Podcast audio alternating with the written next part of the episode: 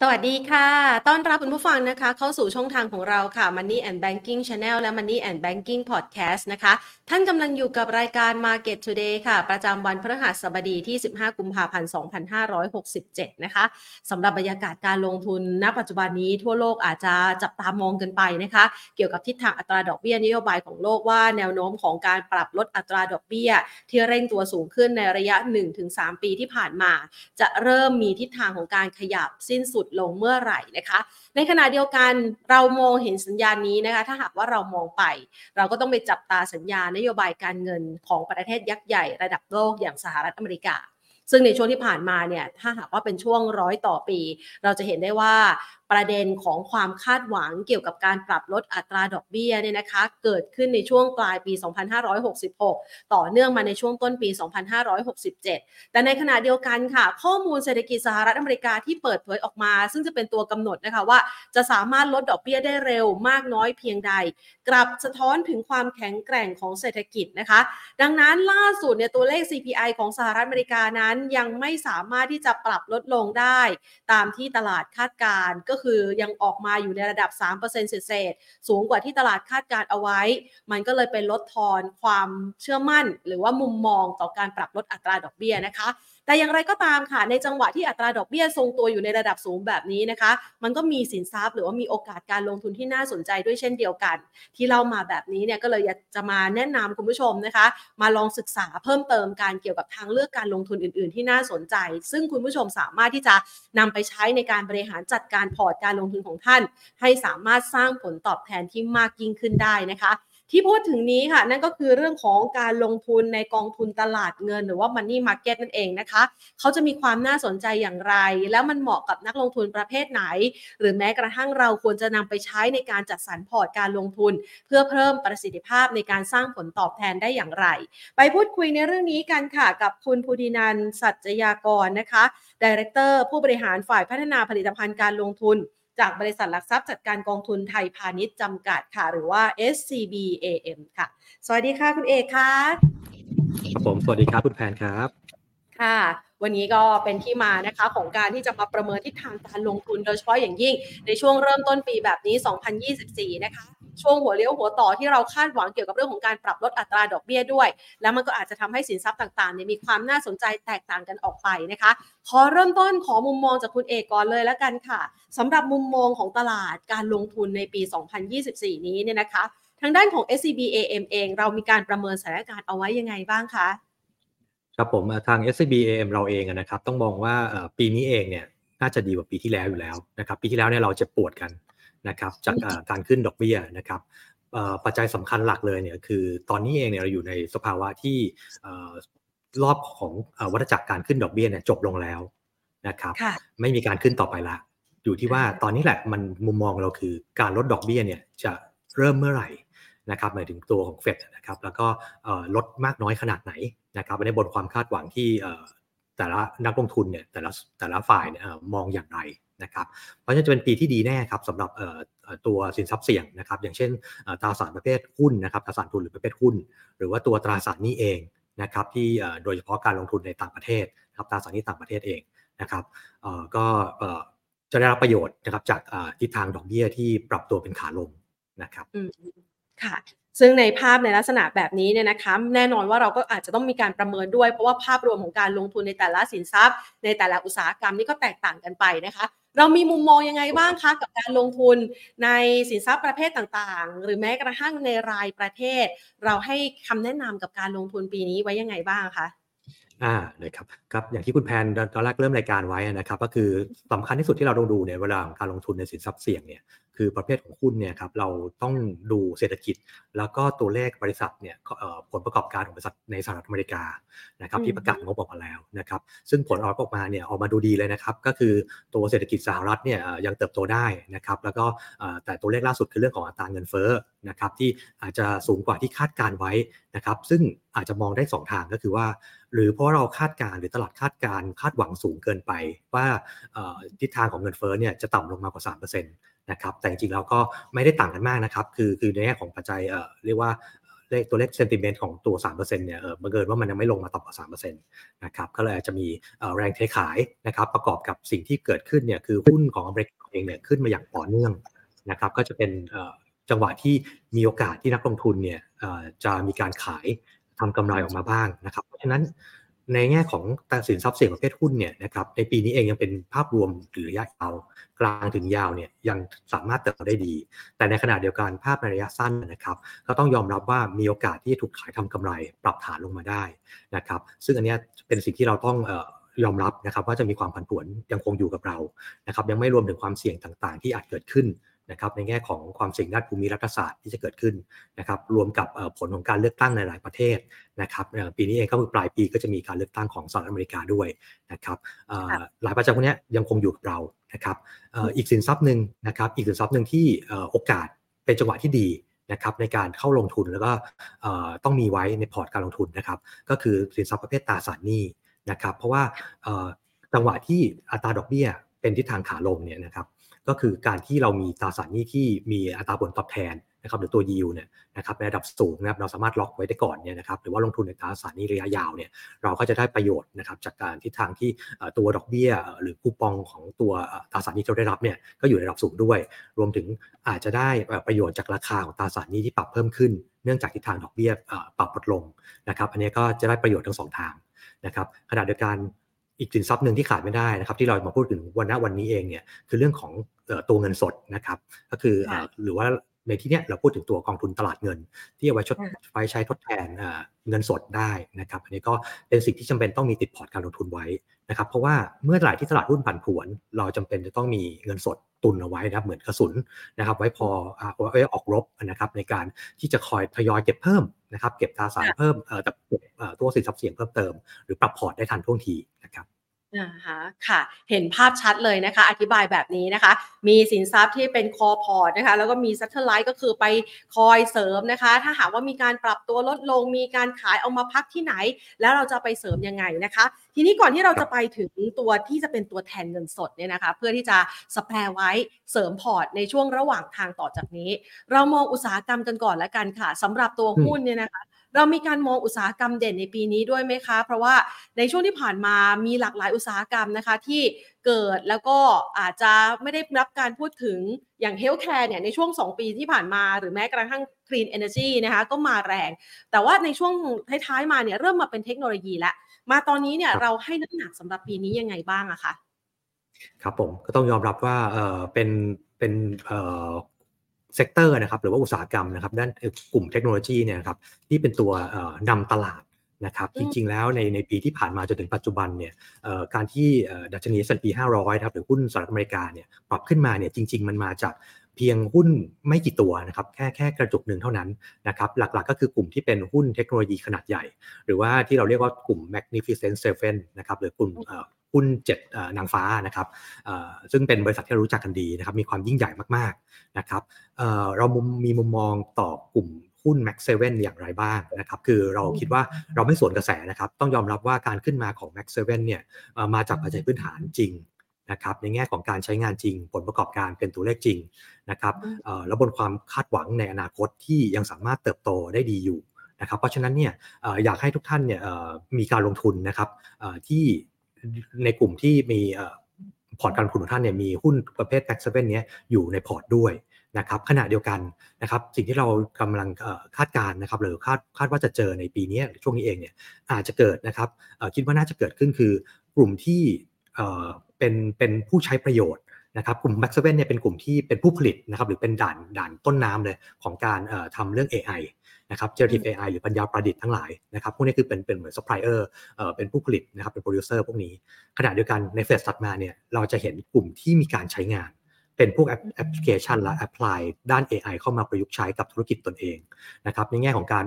หารายได้เพิ่มเติมหรือทำกำไรเพิ่มเติม หรือขณะเดียวกันลดต้นทุนนะครับลดค่าใช้จ่ายลงมานะครับจากการใช้ AI เข้ามาประยุกต์ใช้เนี่ยครับเราเรียกว่าธีมของ AI spreading นะครับ AI spreading ก็คือมีการใช้งานอย่างแพร่หลาย นะครับแล้วก็มาประยุกต์ใช้ให้กับธุรกิจตนเองเนี่ยเราคิดว่ากลุ่มนี้ครับก็จะมี flow เงินที่เข้ามาหวังผลประโยชน์นะครับหรือว่าคาดหวังนับกำไรเนี่ยจากหุ้นกลุ่มประเภทนี้ครับที่จะสามารถ perform หรือว่าสร้างงบสร้างผลกำไรได้ดีนะครับเราก็คิดว่ามีการ rotate จากกลุ่ม Big Tech เนี่ยมากระจายสู่หุ้นขนาดกลางและเล็กมากขึ้นนะครับหรือหลากหลายอุตสาหกรรมมากขึ้นค่ะ ซึ่งตอนนี้เนี่ยถ้าเรามองในกลุ่มอุตสาหกรรมดังกล่าว มันจะต้องพ้อยไปที่สหรัฐเลยไหมคะ หรือว่าจริงๆแล้วมันก็มีประเทศอื่นๆ ที่น่าสนใจที่น่าจับตามองด้วยในมุมมองของ SCB AM อะค่ะ ครับก็จริง ๆแล้วเนี่ยถ้าต้องบ่มรับว่ายังไงสหรัฐอเมริกาเนี่ยเป็นเป็นภูมิภาคที่ทุกท่านควรจะต้องมีการลงทุนไว้อยู่นะครับก็ด้วยเศรษฐกิจเองเนี่ยก็ยังเติบโตได้นะครับแล้วก็คิดว่าโอกาสในการที่จะถดถอยหรือว่าชะลอตัวเนี่ยมันลดน้อยลงเรื่อยๆแล้วนะครับขณะเดียวกันเนี่ยภูมิภาคอื่นอย่างยุโรปเองนะครับหรืออย่างญี่ปุ่นล่าสุดเองเนี่ยก็เข้าสู่ technical recession นะครับแต่จริงๆเราไม่ได้กังวลเรื่องนี้มากนักนะครับเพราะงั้นในแง่โดยรวมของ develop market เนี่ยสหรัฐอเมริกาเนี่ยดูดูดีที่สุด นะครับในแง่ของภาพรวมนะครับแต่ว่าแต่ว่าราคาหุ้นก็ต้องยอมรับว่าราคาหุ้นก็วิ่งมาพอสมควรแล้วเหมือนกันนะครับเพราะฉะนั้นเนี่ยสามารถลงทุนต่อได้ แต่ว่าจำเป็นอาจจะต้องเลือกกลุ่มที่อาจจะยังราคาขึ้นไม่ไม่ได้มากนัก แล้วก็คอยเรียกว่าคอยจับจังหวะ นะครับเพราะว่าตามจะมีการแรงเทขายได้ตลอดเวลา ขณะที่ยุโรปกับญี่ปุ่นนะครับญี่ปุ่นแล้วเราเราชอบนะครับเป็นภูมิภาคที่เราชอบนะครับเราคิดว่าเศรษฐกิจหรือว่าตัวหุ้นเองเนี่ยครับยังสามารถลงทุนแล้วก็ไปต่อได้นะครับแต่ก็ราคาก็ขึ้นมาตลอดทางเหมือนกัน ก็ต้องระมัดระวังในระยะสั้นนะครับขณะที่ยุโรปเองเนี่ยภาพรวมก็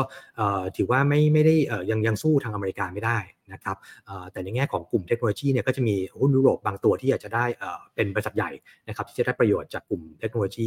เทคโนโลยีพวกนี้ด้วยนะครับก็ถือว่าเราก็ถือว่ากลางๆนะครับกับยุโรปนะครับขณะเดียวกันกลุ่ม emerging market หรือกลุ่มตลาดเกิดใหม่เนี่ยครับก็ในแง่หลักๆ ต้องยอมรับว่าประเทศ emerging market เนี่ยสองประเทศจักใหญ่ก็คือจีนและอินเดียนะครับเป็นสตอรี่ที่แตกต่างกันชัดเจนนะครับจีนเนี่ยคือเป็นขาลงมาตลอดนะครับอันนี้ ถามว่าเราเรามองอย่างไรนะครับสำหรับจีนเนี่ยเราเรารอนะครับคือไม่เร่งรีบนะครับแล้วก็ตอบไม่ได้นะครับว่าจุดจุดต่ำสุดเนี่ยมันมันมันผ่านไปแล้วหรือยังนะครับ แต่สิ่งที่เราคิดว่ามันคงใกล้แล้วล่ะครับ แล้วก็บนความคาดหวังคือในอนาคตเราก็รอภาพใหญ่ นะครับไม่ไม่ต้องเร่งรีบ คือรอดูมาตรการทั้งหลาย รอดูปัจจัย indicator ต่างๆดัชนีชี้วัดต่างๆเนี่ยของจีนที่จะกลับเข้ามา แล้วถึงตอนนั้นเองเราอาจจะค่อยเพิ่มน้ำหนักการลงทุนในจีนได้ได้อย่างสบายใจมากขึ้นนะครับขณะอินเดียขณะที่อินเดียเองนะครับภาพรวมทุกอย่างดูดีนะครับเติบโตได้ดีนะครับก็เป็นหนึ่งในหลาย ๆ หนึ่งในไม่กี่ประเทศของ emerging market นะครับที่น่าสนใจนะครับแล้วก็นักทุนสถาบันเองก็ให้ความสนใจในขณะนี้นะครับก็เราคิดว่ายังไปไปได้ดีนะครับทั้งตัวปัจจัยพื้นฐานของเศรษฐกิจ แล้วก็ตัวกำไรจดทะเบียนของหุ้นด้วยนะครับก็สามารถลงทุนได้ เราจะเห็นเลยนะคะว่าภาพของการลงทุนในรายประเทศ หรือแม้กระทั่งในรายอุตสาหกรรมที่เมื่อสักครู่นี้ คุณเอกแนะนำมามันจะมีจังหวะการขึ้นแล้วก็ย่อที่แตกต่างกันไป จึงนำมาสู่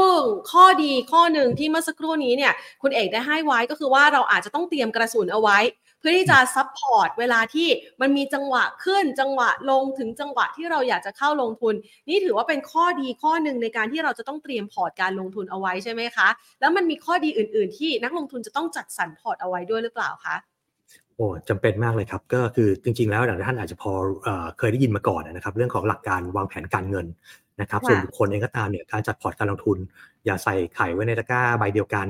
ใช่ไหมครับก็ต้องมีการกระจายสินทรัพย์ทั้งเสี่ยงและไม่เสี่ยงนะครับ ประกอบกันเป็นพอร์ตการลงทุนที่สมบูรณ์นะครับ พร้อมรับสถานการณ์ได้ เงินสดเป็นหนึ่งตัวช่วยเลยครับ ที่พร้อมจะเป็นทั้งกระสุนนะครับ ในการที่เราจะเติมเข้าไปได้นะครับ ขณะเดียวกัน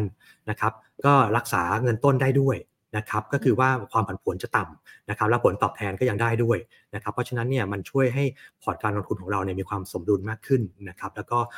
สามารถทำให้ความมั่งคั่งของเราโดยรวมเนี่ยครับเติบโตได้ด้วย นะครับค่ะอ่านะคะ พอฟังข้อดีแบบนี้แล้วนะคะ เราก็จะมาหานะคะ โอกาสในการที่จะเตรียมกระสุนเอาไว้ และกระสุนนี้เนี่ยก็ต้องสามารถสร้างผลตอบแทนได้ด้วยนะคะ ก็เลยเป็นที่มาของกองทุนพักเงินใช่ไหมคะคุณเอกช่วยให้คำแนะนำเกี่ยวกับกองทุนพักเงินหน่อยสิคะ หลายคนบอกว่าเออเราก็รู้จักนะกองทุนตราสารหนี้นะคะ เรื่องของกองทุนมันนี่มาร์เก็ตนะคะ เรื่องของเงินฝากเนี่ยส่วนใหญ่ก็จะบอกว่า 3 อย่างนี้เนี่ยก็อยู่ในเลทที่ ใกล้ๆกันสำหรับอัตราผลตอบแทน เงินฝากอาจจะมาน้อยหน่อยนะคะ แต่อยากจะได้ข้อมูลคำแนะนำที่เพิ่มเติมมากยิ่งขึ้นสำหรับกองทุนพักเงินนี่เราแนะนํำยังไงบ้างอะคะอ่าได้ครับขออนุญาตเอาสไลด์ขึ้นมาก่อนนะครับแล้วเดี๋ยวเรามาพูดคุยกันนะครับก็เดี๋ยวขอไปที่สไลด์หน้านี้นะครับ ก็คือ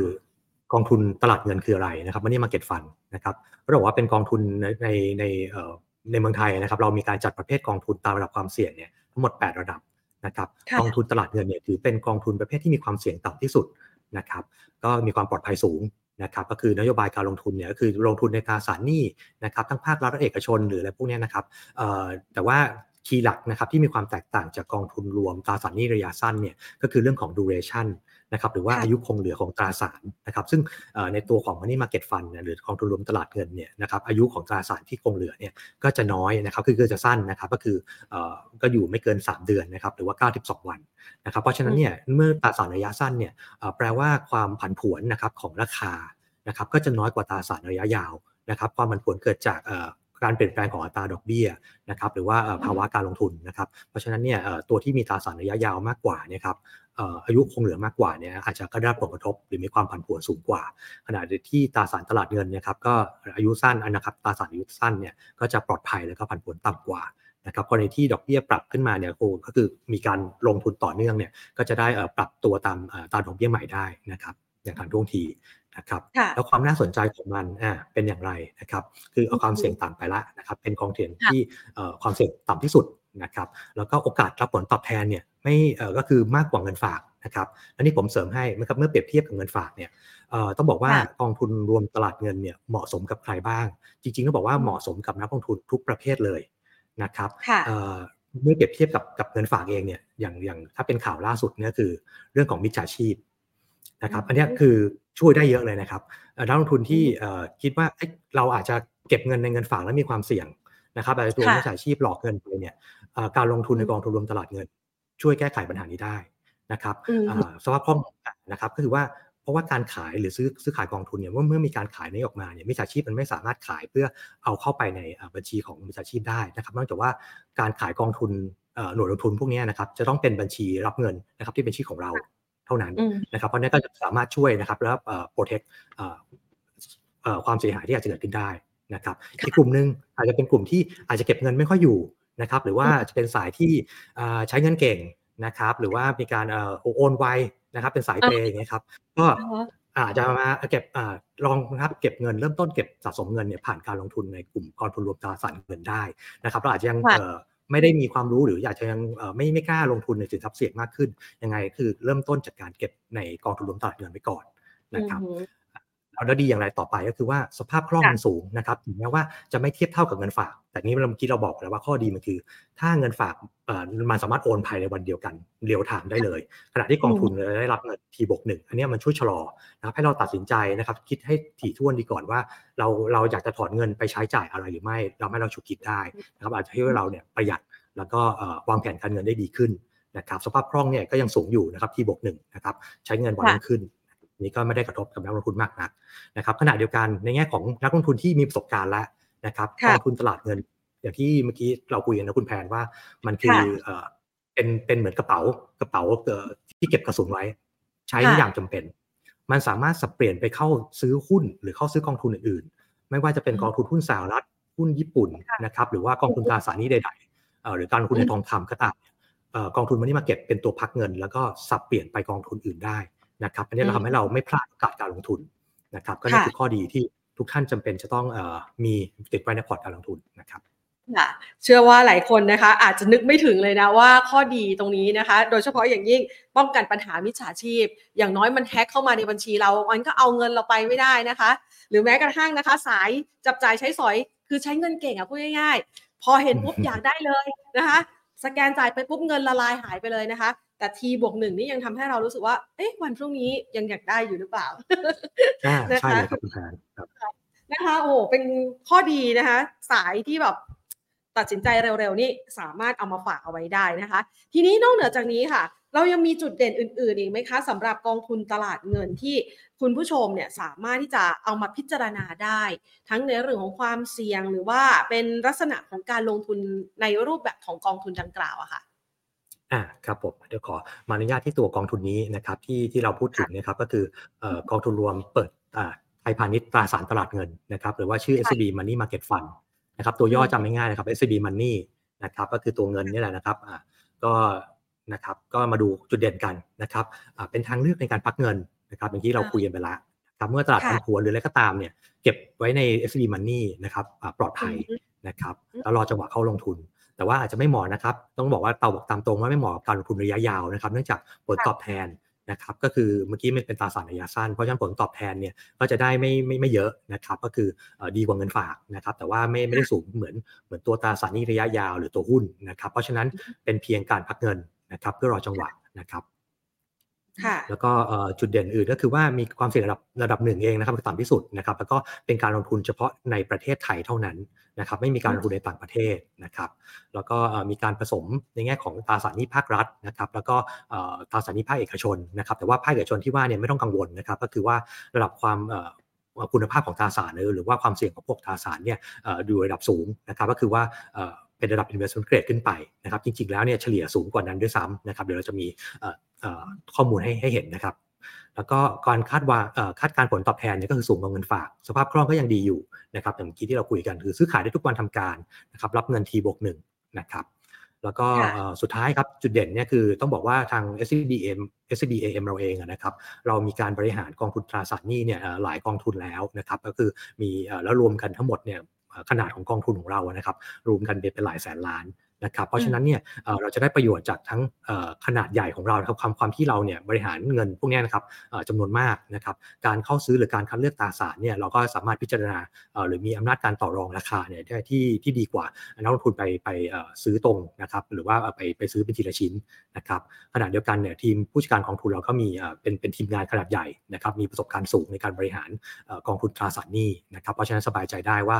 มีมีผู้เชี่ยวชาญนะครับดูแลเงินลงทุนให้กับท่านนะครับ ค่ะอ่านะคะอันนี้ก็ถือว่าเป็นข้อดีนะคะที่มีความชัดเจนมากยิ่งขึ้นสำหรับ SCB Money คล้ายๆกับเวลาที่เราไปลงทุนเนี่ยเราก็ยังสามารถถือแทนที่จะถือเงินฝาก แต่ว่าเราเนี่ยไปลงทุนใน SCB Money เราก็มีโอกาสได้รับผลตอบแทนด้วยนะคะ นอกเหนือจากนี้แล้วเนี่ยค่ะ เรายังมี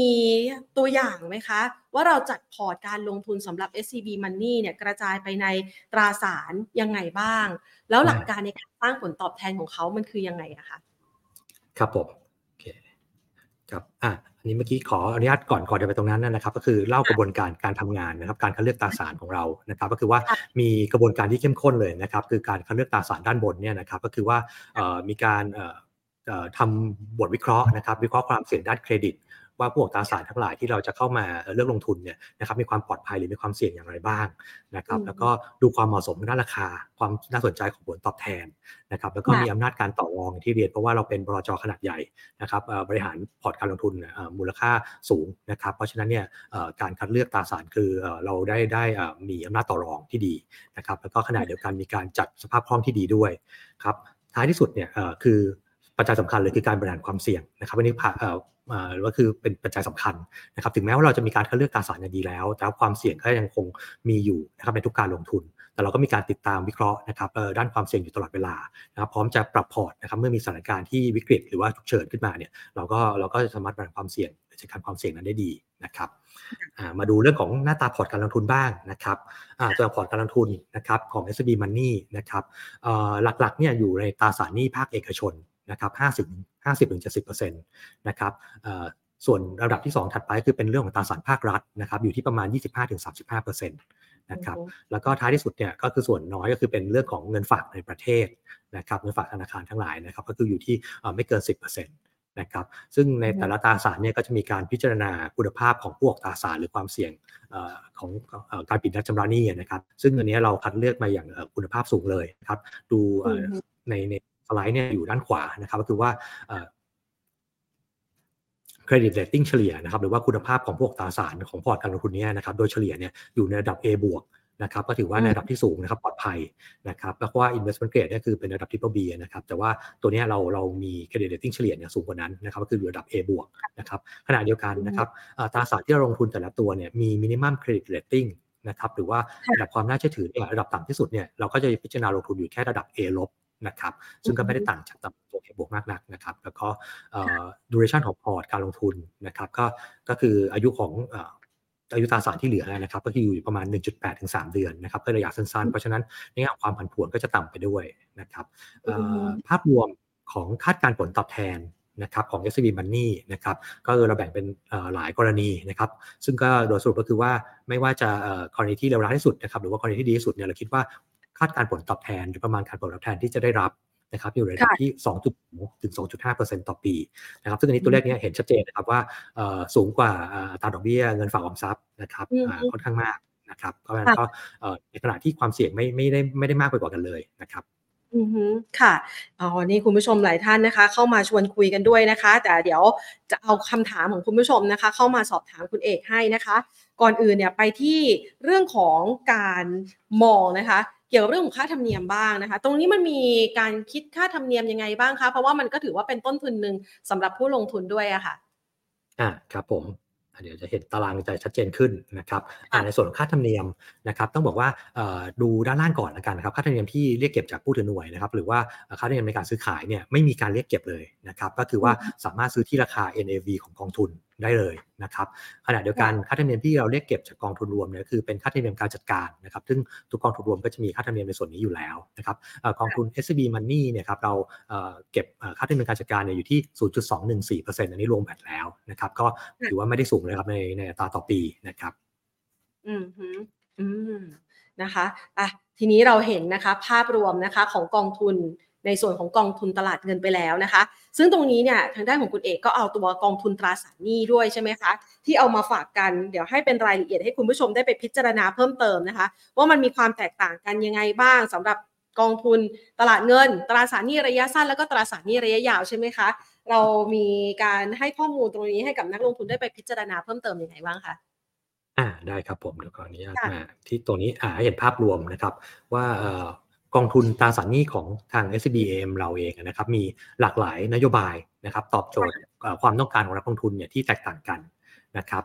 ด้านซ้ายนะครับคือกองทุนรวมตลาดเงินนะครับเราจะมี SB Money มามาเป็นตัวกองทุนใหม่นะครับที่จะ IPO พรุ่งนี้เป็นวันแรกนะครับ 16ถึง27 กุมภาพันธ์นะครับเปิดเสนอขายครั้งคือวันที่6 6มีนาคมนะครับ ก็ตัวนี้นะครับก็คือเป็นกองทุนตลาดเงินที่ความเสี่ยงระดับหนึ่ง นะครับเมื่อเทียบกับตัว SCB TMF Plus ที่มีอยู่แล้วนะครับณปัจจุบันนะครับ คือตัวที่แตกต่างคือในแง่ของความเสี่ยงทางด้านตราสารที่ลงทุนนะครับ ตัว TMF Plus เนี่ยจะเป็นตราสารภาครัฐเท่านั้นนะครับเพราะฉะนั้นคือลงทุนในภาครัฐไทยนะครับขณะที่ SB Money ตัวที่เราพูดถึงวันนี้นะครับจะมีส่วนที่เป็นเมื่อสักครู่แหละคือตราสารนี้ภาคเอกชนเข้ามา นะครับแล้วก็มีเงินฝากผสมเข้ามาด้วยนะครับเพราะฉะนั้นในแง่ของผลตอบแทนเนี่ยตัว SCB Money จะมีคาดการผลตอบแทนที่สูงกว่าตัว SCB TMF Plus นะครับขณะเดียวกันถ้าเกิดสำหรับท่านที่อาจจะพักเงินหรือว่าลงเริ่มเริ่มออมเงินในระยะยาวที่ยาวขึ้นนะครับเราก็แนะนำเป็นกองทุนตราสารหนี้ระยะสั้น หรือตัว SCB SFF Plus นะครับซึ่งตัวนี้ก็คือเป็นกองทุนความเสี่ยงระดับ 4 แต่อย่าเพิ่งตกใจนะครับว่าความเสี่ยงระดับ4เนี่ยมันแตกต่างจากระดับระดับ1มากมากน้อยขนาดไหน นะครับจริงๆแล้วมันแง่ของนโยบายเนี่ยระดับ 4 คือสามารถเปิดเปิดรับนะครับหรือว่าตรงโอกาสในการคัดเลือกตราสารที่กว้างกว่า นะครับตัวตัวระดับหนึ่งนะครับแต่ว่าอย่างเช่นตัวนี้ SCB SFF Plus เนี่ยก็สามารถลงทุนในทั้งไทยและต่างประเทศได้นะครับแล้วก็ตราสารก็จะหลากหลายกว่า อายุของตราสารเนี่ยสามารถ duration ของของของตัวกองทุนนะครับก็สามารถยืดหยุ่นนะครับไปได้ตั้งแต่สามถึงหเดือนนะครับนี่คือเป้าหมายของเราไว้ที่เราวางไว้นะครับเพราะฉะนั้นเนี่ยในแง่ของของตัวโอกาสก็คือเปิดกว้างกว่า นะครับแต่ว่าวิธีการบริหารของเราเนี่ยเราไม่ได้เพิ่มความเสี่ยงที่แตกต่างจาก SCB Money มากนักนะครับก็คือเราก็ยังคงบริหารให้ทางมูลค่าหรือ NAV ของกองทุนเนี่ยนะครับมีความเรียกว่าผันผวนต่ำนะครับแล้วก็สามารถลงทุนได้อย่างสบายใจนะครับก็ตัวนี้จะเหมาะกับนักลงทุนที่เริ่มระยะเวลาลงทุนเนี่ยประมาณตั้งแต่3ถึง6เดือนขึ้นไป นะครับก็ลงทุนในตัวนี้ได้นะครับกำลังดีนะครับแต่ถ้าระยะไกลกว่านั้นนะครับระยะกลางหรือยาวกว่านั้นเนี่ยก็อาจจะพิจารณาที่คาดคาดผลตอบแทนที่สูงขึ้น เราก็จะมีตัว SCB Fix หรือ SCB FP นะครับ FP คือ Fix Plus นะครับตัวนี้ทั้ง 2 ตัวก็คือ duration หรือว่าตราสารหรือตราสารเนี่ยไกลกว่านะครับก็เหมาะกับการลงทุนระยะยาวมากขึ้น เนื่องจากว่า ถ้ามันมีโอกาสที่ราคาหรือ NAV เนี่ยของกองทุนจะผันผวนในระยะสั้นได้นะครับอาจจะไม่ตอบตอบโจทย์บางท่านที่เน้นความปลอดภัยของเงินต้นนะครับหรือว่ามีมีความจำเป็นต้องใช้เงินด่วนเนี่ยครับก็อาจจะไม่เหมาะสมกับการลงทุนในตราสารนี้ระยะกลางหรือยาวนะครับตัวสุดท้ายครับที่ฝากไว้คือตัวตัวใหม่ที่เราเพิ่งออกในปีนี้เหมือนกันก็คือ SCB Dynamic Bond นะครับตัวนี้เป็นกองกองกองทุนตราสารหนี้ที่มีความ เรียกว่า active นะครับมีความ active ในการบริหารเชิงลุกนะครับแล้วก็กรอบการลงทุนเนี่ยกว้างกว่าทุกตัวนะครับแล้วก็ในแง่ของ duration เนี่ยครับก็สามารถปรับ duration นะครับอย่าง active เลยนะครับได้ถึงลบ10ปีถึงจนถึงบวก 10 ปีมีประโยชน์อย่างไรนะครับโดยปกติแล้วกองทุนถ้าถ้าไม่ไม่ไม่ถ้าไม่มีการบริหารเรื่อง duration เนี่ยนะครับในกรณีที่ตลาดตราสารหนี้เป็นขาลง นะครับหรือว่าอัตราดอกเบี้ยเป็นขาขึ้นนั่นเองนะครับกองทุนในขณะที่เป็นตราสารนี้เนี่ยก็จะมีราคาของตราสารที่ติดลบนะครับหรือว่าปรับตัวลดลงนะครับแต่ขณะเดียวกันกองทุน S&P Dynamic Bond เนี่ยที่มีการใช้กลยุทธ์ทำ duration management เนี่ยครับก็จะสามารถลดความเสี่ยงนะครับหรือว่าช่วยนะครับสร้างผลตอบแทนนะครับในช่วงตลาดที่ตลาดตราสารนี้เป็นขาลงได้นะครับเพราะว่าเราจะได้กำไรจากการที่ปรับดูเรชันนี้นะครับหรือว่าสามารถสร้างผลตอบแทนจากการที่ ปั๊มดูเรชันติดลบได้นะครับนี่ก็จะเหมาะกับการที่ทำกำไรหรือว่าสร้างผลตอบแทนในทั้งขาขึ้นและขาลงนะครับก็จะเหมาะสมสำหรับตัว SCB Dynamic Bond นะครับแล้วก็ขณะที่มีโอกาสกลยุทธ์อื่นๆในการสร้างผลตอบแทนเนี่ยจะมาจากหลายส่วนนะครับไม่ว่าจะเป็นการลงทุนในตราสารหลากหลาย หรือว่าการลงทุนในตัวตราสารที่มีอันดับความเสี่ยงเนี่ยที่อาจจะมีความเซ็กซี่ขึ้นมามากขึ้นนะครับก็คือผลตอบแทนเนี่ยต่อความเสี่ยงก็ยังน่าสนใจอยู่นะครับขณะเดียวกันก็ สามารถเลือกลงทุนได้อย่างยืดหยุ่นนะครับ เพราะฉะนั้นก็จะเหมาะกับตัว SCB Dynamic Bond นะครับอ่านะคะ ถ้าหากว่าดูจากตารางเนี่ยคุณผู้ชมสามารถดู duration นะคะ หรือว่าระยะเวลาการลงทุนนะคะ ตามเวลาการใช้เงินของท่าน อันนี้แพนพูดถูกไหมคะ คือเราอยากจะฝากไว้ในระยะเวลาเท่าไหร่ เราก็ดูสักประมาณบรรทัดที่ 5 นะคะ ว่าแต่ละกองเนี่ย ถ้าเราถือได้ประมาณนี้ก็คือเหมาะสมกับเราแบบนี้ถูกต้องไหมคะคุณเอกคะโอ้ถูกต้องเลยครับคุณแพนใช่เลยครับ อ่านะคะ ทีนี้แล้วถ้าหากว่าเราอยากจะดูเรื่องของผลตอบแทนล่ะคะ เราจะสามารถประเมินว่าสั้นสุดได้ผลตอบแทนจากลำดับเรียกว่าต่ำไปสูงแบบนี้ได้หรือเปล่าคะ หรือว่าเราแนะนำเรามองวิธีการดูผลตอบแทนยังไงอะคะครับผมสามารถดูดูตามเอ่อทั้งจริงแล้วคาดการผลตอบแทนเนี่ยจริงๆจะจากซ้ายไปขวาเลยครับด้านด้านซ้ายสุดเนี่ยเอ่อคาดการผลตอบแทนก็จะต่ำที่สุดนะครับเพราะว่ามีความปลอดภัยสูงที่สุด นะครับขณะที่ผลตอบแทนจากตัวด้านขวาเนี่ยก็จะมีระดับที่ที่สูงกว่านะครับเพราะว่าลงทุนในในสินทรัพย์หลากหลาย แล้วก็มีหมายถึงว่าความเสี่ยงที่ที่เพิ่มขึ้นมีหลายกลยุทธ์เข้ามานะครับแล้วก็เป้าหมายจะแตกต่างกันนะครับค่ะนะคะซึ่งกองวันนี้เนี่ยที่เราแนะนำก็คือเป็นกองที่พักเอาไว้เป็นกระสุนสำหรับการสลับสับเปลี่ยนการลงทุนนะคะก็คือ SCB Money นะคะ ซึ่งจะเริ่มเสนอวันพรุ่งนี้ใช่ไหมคะ ใช่ครับผมวันพรุ่งนี้เป็นวันแรกถูกต้องครับ 16 ถึง 27 กุมภาพันธ์ครับนะคะสำหรับท่านใดที่สนใจนะคะสามารถแคปหน้าจอตารางนี้เอาไว้ได้เลยนะคะ คุณผู้ชมสามารถที่จะเอาไปใช้วางแผนกองทุนตลาดเงิน แล้วก็กองทุนตราสารหนี้ของ SCB ได้เลยนะคะ ทีนี้มาดูคำถามจากคุณผู้ชมทางบ้านที่ส่งเข้ามากันบ้างค่ะ คุณเอกคะหลายคนบอกว่าสนใจนะคะ ให้ความสนใจ เขาบอกว่ากองทุนนี้เนี่ยมันมีความเสี่ยงไหมเมื่อเทียบกับกองทุนประเภทอื่น ถ้าหากว่าไปเทียบกับแคตตากรีเนี่ยในตัวตราสารหนี้เราก็จะอาจจะได้เห็นอย่างที่เมื่อสักครู่นี้คุณเอกแนะนำไว้นะคะ ถ้าไปเทียบกับกองทุนประเภทอื่นๆล่ะคะ เราถือได้ว่ากองทุนตลาดเงินเนี่ยมันมีความปลอดภัยสูงที่สุดเลยไหมคะ ในการเทียบกับสินทรัพย์อื่นๆนะคะ ครับผมรูปรูปนี้เป็นตัวตอบคำถามได้เลยนะครับว่ากองทุนรวมตลาดเงินที่เราพูดถึงเนี่ยคือความเสี่ยงระดับหนึ่งนะครับเป็นกองทุนรวมตลาดเงินในประเทศนะครับถ้าจริง ๆ การจัดลำดับตรงนี้คือปลอดภัยที่สุดแล้วนะครับในบรรดาแปดประเภทกองทุนนะครับเพราะค่ะครับแต่ต้องบอกว่าจริงๆแล้วการลงทุนคือความเสี่ยงกับการลงทุนเป็นของคู่กันนะครับถึงแม้ว่าความเสี่ยงระดับต่ำอยู่ที่ระดับหนึ่งแล้วนะครับ คือก็ยังคงมีความเสี่ยงอยู่ นะครับความเสี่ยงเกิดจากอะไรบ้างในกรณีนี้นะครับสำหรับนี่มาเก็ตฟันเนี่ยก็คือหลักๆก็คือความเสี่ยงของผู้ออกตราสารผิดนัดชำระหนี้นะครับก็คือว่าให้เราลงทุนกับเขาแล้วเขามีเงินมาจ่ายเราหรือเปล่านะครับแต่ว่าตัวนี้เองเนี่ยเราเน้นลงทุนในตราสารหนี้ภาครัฐ และก็หุ้นกู้เอกชนที่มีระดับความน่าเชื่อถือระดับสูงนะครับคือ A ลบขึ้นไป เพราะฉะนั้นถ้าเทียบเคียงแล้วเนี่ยกลุ่มพวกนี้คือเรามีการวิเคราะห์เครดิตอย่างดี นะครับแล้วก็ที่ผ่านมาเราก็ดูถึงถึงความความเหมาะสมนะครับหรือความเสี่ยงที่เขามีโอกาสผิดนัดชำระหนี้หรือเปล่าดูงบการเงินของเขามีการทำกำไรมีกระแสเงินสดเพียงพอหรือไม่นะครับตัวนี้เป็นตัวช่วยที่ที่ดีเลยนะครับที่เราสามารถที่จะให้ทางผู้จัดการของทุนที่มีความเชี่ยวชาญนะครับและทีมนักวิเคราะห์เครดิตเนี่ยเข้ามาช่วยแทนเรานะครับในการที่นักลงทุนเนี่ยไม่ต้องไปดูเป็นเป็นรายบริษัทรายธนาคารใดๆก็ตามนะครับผู้จัดการคุณเราบริหารความเสี่ยงมันให้นะครับเพราะฉะนั้นเนี่ย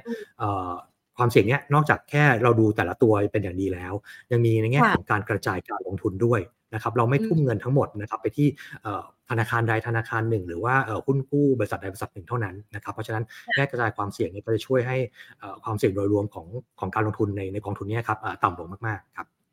อ่านะคะพอจะเห็นภาพกันนะคะ คุณผู้ชมถามต่อค่ะบอกว่า แล้วถ้าพิจารณาเรื่องของค่าธรรมเนียมกับระยะเวลาการถือครองล่ะคะ บางท่านบอกว่าถ้าหากว่าเรามองเป็นเรื่องของกระสุน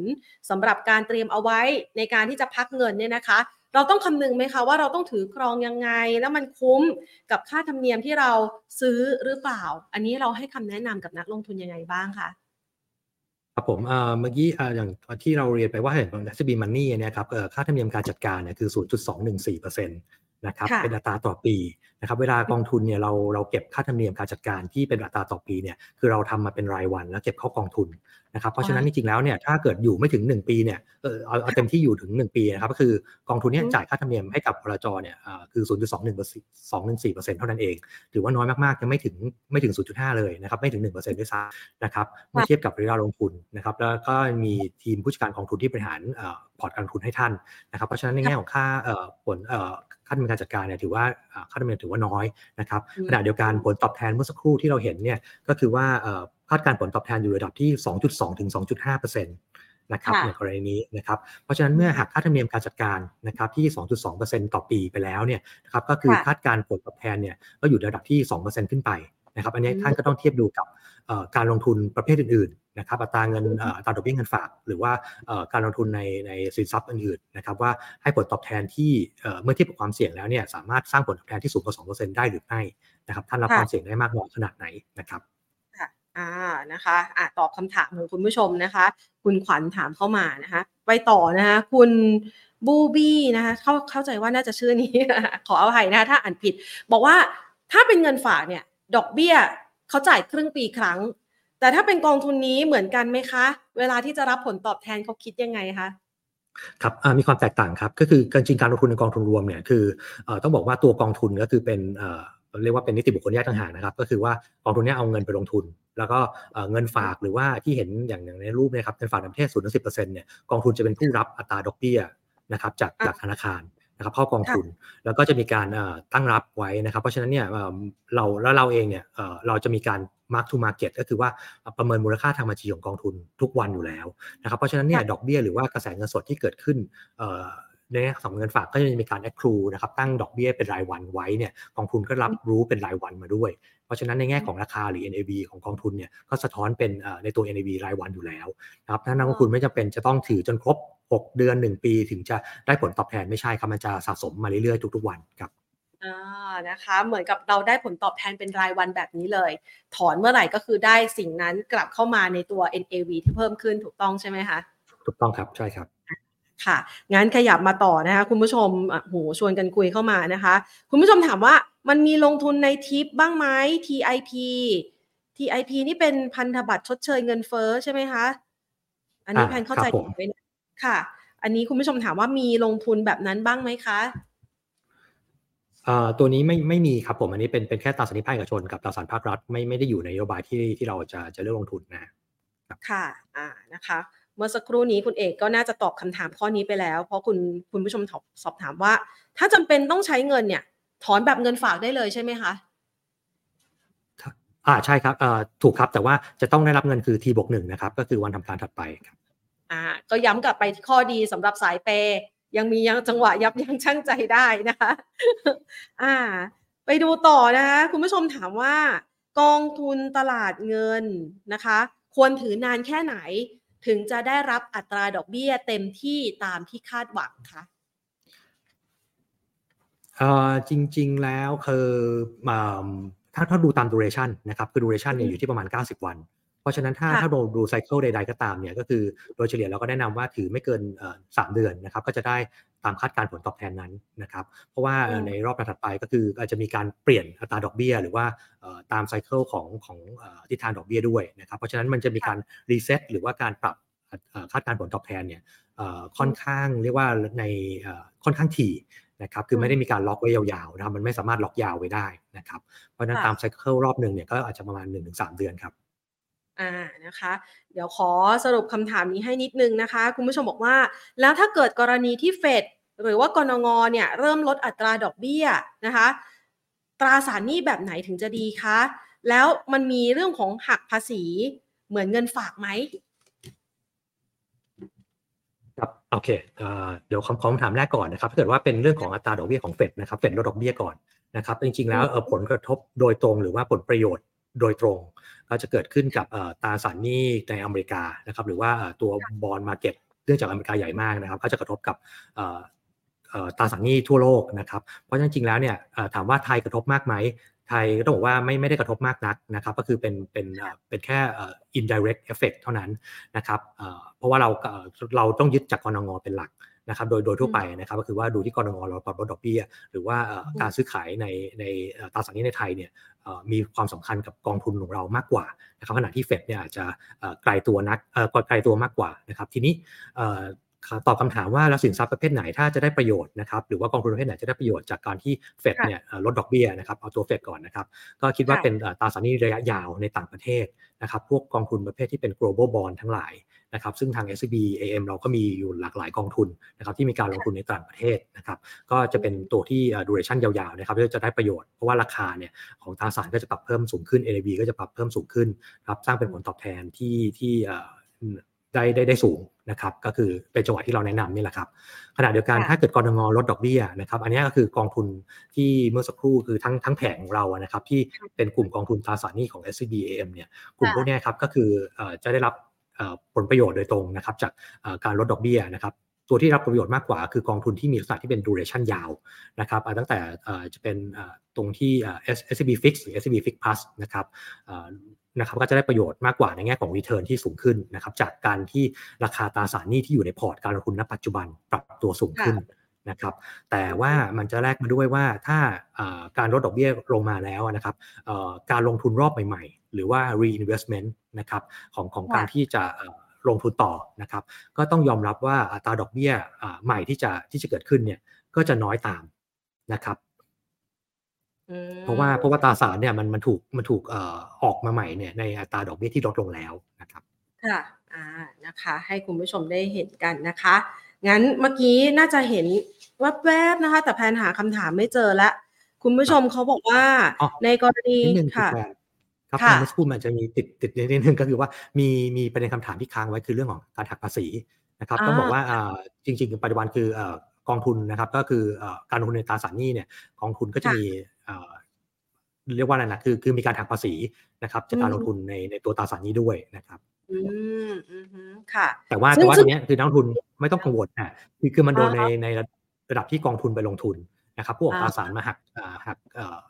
จากตัวกองทุนครับแต่นักลงทุนเองเนี่ยเมื่อมีการซื้อขายหน่วยลงทุนของ SCB Money เองเนี่ยไม่ได้มีเอ่อเรื่องของการหักภาษีใดๆเกิดขึ้นนะครับอืมแล้วต้องเอาไปคำนวณรวมภาษีประจำปีไหมคะถามเลยเอ่อเหมืไม่อนต้องเงินครับผมไม่ต้องอ่าโอ้อันนี้ก็เป็นข้อดีอีกข้อหนึ่งนะคะ อะ งั้นคำถามสุดท้ายเมื่อสักครู่นี้เห็นแวบๆนะคะ คุณผู้ชมน่าจะสอบถามว่า แล้วถ้าหากว่าไปเทียบกับพวกบรรดา e-saving ล่ะคะ e-saving ที่เป็นกองทุนอ่า เรียกว่าเป็นกองทุนอิเล็กทรอนิกส์เอ้ยไม่ใช่เป็นเงินฝากแบบ e-saving นะคะ ตอนนี้เนี่ยที่เขาให้เรทก็ค่อนข้างจะดูน่าจะดูดีเลยนะคะ เราแนะนำยังไงคะ มันมีความแตกต่างหรือความน่าสนใจต่างกันยังไงคะครับผมมีมีความแตกต่างนะครับเมื่อกี้ที่เราเราพูดถึงนะครับคือต้องดูก่อนว่าอัตราดอกเบี้ยนะครับของตัว e-saving นั้นนะได้เท่าไหร่อยู่นะครับแล้วก็เอ่อจะมีเรื่องของภาษีนะครับที่หักกันที่จ่าย 15%นะครับถูกไหมครับค่ะภาษีเอ่อตัวตัวอัตราดอกเบี้ยนะครับต้องดูว่าเอ่อเมื่อหักออกมาแล้วเนี่ยนะครับเมื่อเทียบเคียงกับเอ่อผลตอบแทนจากตัว SCB Money เนี่ยเอ่อตัวไหนที่เอ่อตอบโจทย์ท่านมากกว่ากัน ขณะเดียวกันอืมมีอีกด้านหนึ่งที่อยากให้พิจารณาร่วมด้วยคือเอ่อความเสี่ยงของผู้ออกตราสารนะครับเราเราฝากเงิน e-saving เนี่ยเราฝากไว้กับธนาคารนะครับเอ่ออ่าฮะคือรายเดียว นะครับเพราะในแง่ของการกระจายความเสี่ยงเนี่ยคือไม่ได้กระจายนะครับ เพราะว่าอยู่ในเอ่อธนาคารเดียวนะครับเรื่องอาจจะมีเรื่องของเอ่อตรงก็ต้องไปดูว่ามูลค่ามากน้อยขนาดไหนยอมรับความเสี่ยงได้หรือเปล่า ซึ่งมีความปลอดภัยเหมือนกันนะครับคือก็คือปลอดภัยเอ่อธนาคารส่วนใหญ่คือของของในไทยก็คือมีมีความมั่นคงอยู่แล้วนะครับอันนี้ก็คือต้องพิจารณาด้วย แต่เมื่อสักครู่อยากให้พิจารณาคืออยากให้เอ่อท่านมองอีกมุมหนึ่งอย่างที่เราคุยกันตอนแรกคือเรื่องของมิจฉาชีพนะครับอืมการอยู่ในเซฟวิ่งเนี่ยเอ่อก็ต้อง ปกป้องตัวเองนะครับแล้วก็คอยระมัดระวังเป็นอย่างดีนะครับเพราะว่ามีโอกาสที่จะโอนเปลี่ยนมือ เพราะว่าข้อดีของ saving ก็คือว่ามันสามารถโอน real time ได้นะครับขณะเดียวกันมันก็เป็นข้อเสียในแง่ที่โอนไปไหนก็ได้นะครับนี่แหละที่ที่ต้องระมัดระวังนะครับคณะอาชีพพิจารณาส่วนนี้ด้วยควบคู่กันค่ะอ่านะคะ อันนี้ก็สามารถปิดช่องโหว่ในเรื่องนี้ได้นะคะ อะงั้น คุณผู้ชมนี่ช่วยเข้ามาสอบถามนะคะ ทุกมุมเลยเกี่ยวกับเรื่องของกองทุนตลาดเงินนะคะงั้นสุดท้ายนี้ค่ะ รบกวนคุณเอกนะคะ ช่วยสรุปสั้นๆหน่อยละกันนะคะว่ากองทุนนี้เหมาะกับใครนะคะ แล้วเราจะสามารถใช้ประโยชน์จากกองทุนนี้ได้ยังไงบ้างนะคะครับผมกองทุน SP Money นะครับเป็นกองทุนรวมตลาดเงินนะครับที่เหมาะกับทุกคนนะครับไม่ว่าท่านจะเป็นนักลงทุนที่เชี่ยวชาญการลงทุน แล้วก็เพื่อเก็บกระสุนสำหรับ หาจังหวะในการลงทุนในสินทรัพย์ประเภทอื่นๆนะครับหรือว่าท่านเองจะเป็นผู้ที่เพิ่งเริ่มต้นออมเงินนะครับแล้วก็หรือว่าจะเป็นอย่างที่เราเรียนก็คือว่าอาจจะกังวลเรื่องของมิจฉาชีพนะครับไม่อยากเก็บเงินจำนวนมากไว้ในเงินฝาก นะครับก็ใส่ไว้ในกองทุนรวมตลาดเงินนะครับก็จะช่วยลดความเสี่ยงด้านนี้นะครับขณะเดียวกันก็เป็นสร้างวินัยนะครับในการเก็บสะสมนะครับเงินลงทุนนะครับจัดพอร์ตการลงทุนวางแผนการเงินของท่านได้อย่างดีนะครับมีกองทุนที่ลงทุนเนี่ยนโยบายกองทุนมีความปลอดภัยสูงนะครับคุณภาพของสินทรัพย์เนี่ยอยู่ในระดับที่ดี นะครับแล้วก็มีความมั่นคงนะครับอัตราผลตอบแทนก็น่าสนใจนะครับแล้วก็สภาพคล่องเนี่ยก็ยังดีด้วยนะครับก็โดยรวมเนี่ยคือเป็นสินทรัพย์ที่เป็นกองทุนหนึ่งนะครับที่ทุกท่านควรจะมีติดไว้ในพอร์ตเป็นกองทุนหนึ่งนะครับที่ทุกท่านควรจะมีติดไว้ในพอร์ตนะครับอ่าก็ฝากเอาไว้นะคะสำหรับ SCB Money นะคะ เปิดเสนอขายวันแรกในวันพรุ่งนี้นะคะ ของ SCB AM นะคะ นี่คุณผู้ชมบอกว่าได้ไอเดียใหม่ๆสำหรับการลงทุนเลย เพราะปกติไม่ค่อยจัดสรรการลงทุนในพอร์ตตลาดเงินสักเท่าไหร่นะคะะวันนี้ได้คำแนะนำดีๆ ไปฝากกันนะคะ แล้วก็ให้คุณผู้ชมได้มีโอกาสไปศึกษาเพิ่มเติมกันด้วย วันนี้ขอบคุณคุณเอกมากนะคะ มาให้ไอเดียในการจัดสรรพอร์ตนะคะ แล้วก็ให้เห็นภาพอีกภาพหนึ่งนะคะสำหรับการที่เราจะใช้กองทุนตลาดเงิน มาช่วยในการเสริมพอร์ตการลงทุนดีกว่าเก็บไว้ในเงินสดนะคะ ขอบพระคุณมากนะคะ ขอบคุณมากครับ ขอบคุณคุณแพนแล้วก็นักลงทุนทุกท่านครับผม สวัสดีครับดีค่ะ นี่นะคะก็เป็นโอกาสหนึ่งนะคะที่คุณผู้ชมนะคะ สามารถที่จะใช้ผลิตภัณฑ์ทางการเงิน เพื่อตอบโจทย์การลงทุนของท่านได้นะคะ ซึ่งวันนี้เนี่ยเราก็นำเอาตัว SCB Money นะคะจาก SCB AM มาฝากไว้ให้คุณผู้ชมได้ศึกษากันเพิ่มเติมนะคะ ถือว่าเจาะลึกทุกมุมมองเลยทั้งข้อดีนะคะ ทั้งในเรื่องของความคาดหวัง เกี่ยวกับเรื่องของอัตราผลตอบแทน และก็วัตถุประสงค์ ในการที่จะใช้ตัวนี้นะคะ ไปเสริมพอร์ตการลงทุนของท่าน และนักลงทุนแต่ละประเภทได้อย่างไรนะคะ ฝากเอาไว้สำหรับการศึกษานะคะ หรือว่า โอกาสในการลงทุนเพิ่มเติมสำหรับ Money Market แล้วค่ะ วันนี้หมดเวลาลงแล้วนะคะ ลากันไปก่อน สวัสดีค่ะ